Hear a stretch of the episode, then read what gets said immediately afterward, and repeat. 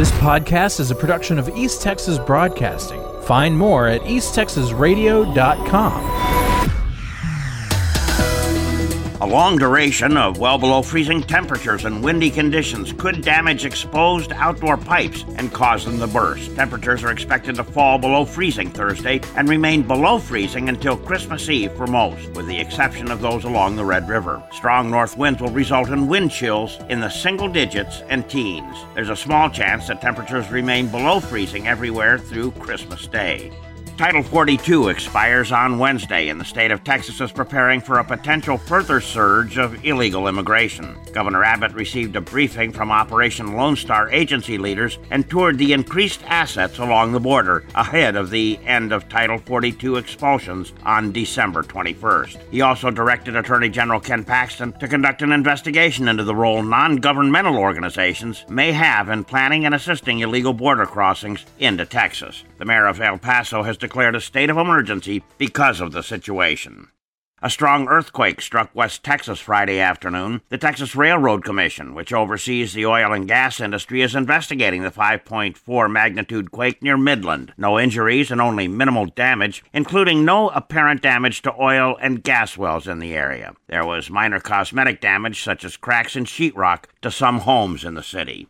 Ground was broken Saturday morning for a 15 bed Heart and Vascular Institute and emergency room in Clarksville. Over 200 people were in attendance for the ceremony. The project is expected to be completed in 12 to 15 weeks. After the first phase of construction on the new facility is complete, a 50 bed hospital will be built on the site. A McCurtain County, Oklahoma couple has pleaded guilty for failing to pay payroll taxes on a company they owned. 52 year old Joseph Barton Milligan and 47 year old Carenza Shante Milligan of Valiant, the owners of Joseph Milligan Trucking Incorporated, were each sentenced to 30 months in federal prison. The defendants willfully chose not to pay $1.8 million in federal income, Medicare, and Social Security taxes collected from their employees between 2015 and 2019.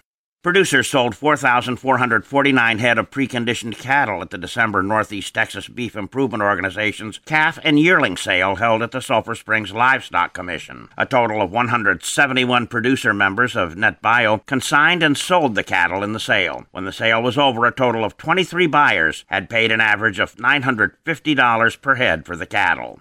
Lone Star Ag Credit and Ag New Mexico Farm Credit recently signed a letter of intent to merge the two associations. With approximately $2.6 billion in assets, Lone Star serves rural communities through its network of 16 locations across Texas, including Paris and Mount Pleasant. Ag New Mexico, with approximately $400 million in assets, delivers similar financing solutions across the entire state of New Mexico through its four locations. The headquarters of the merged association would be located in Fort Worth.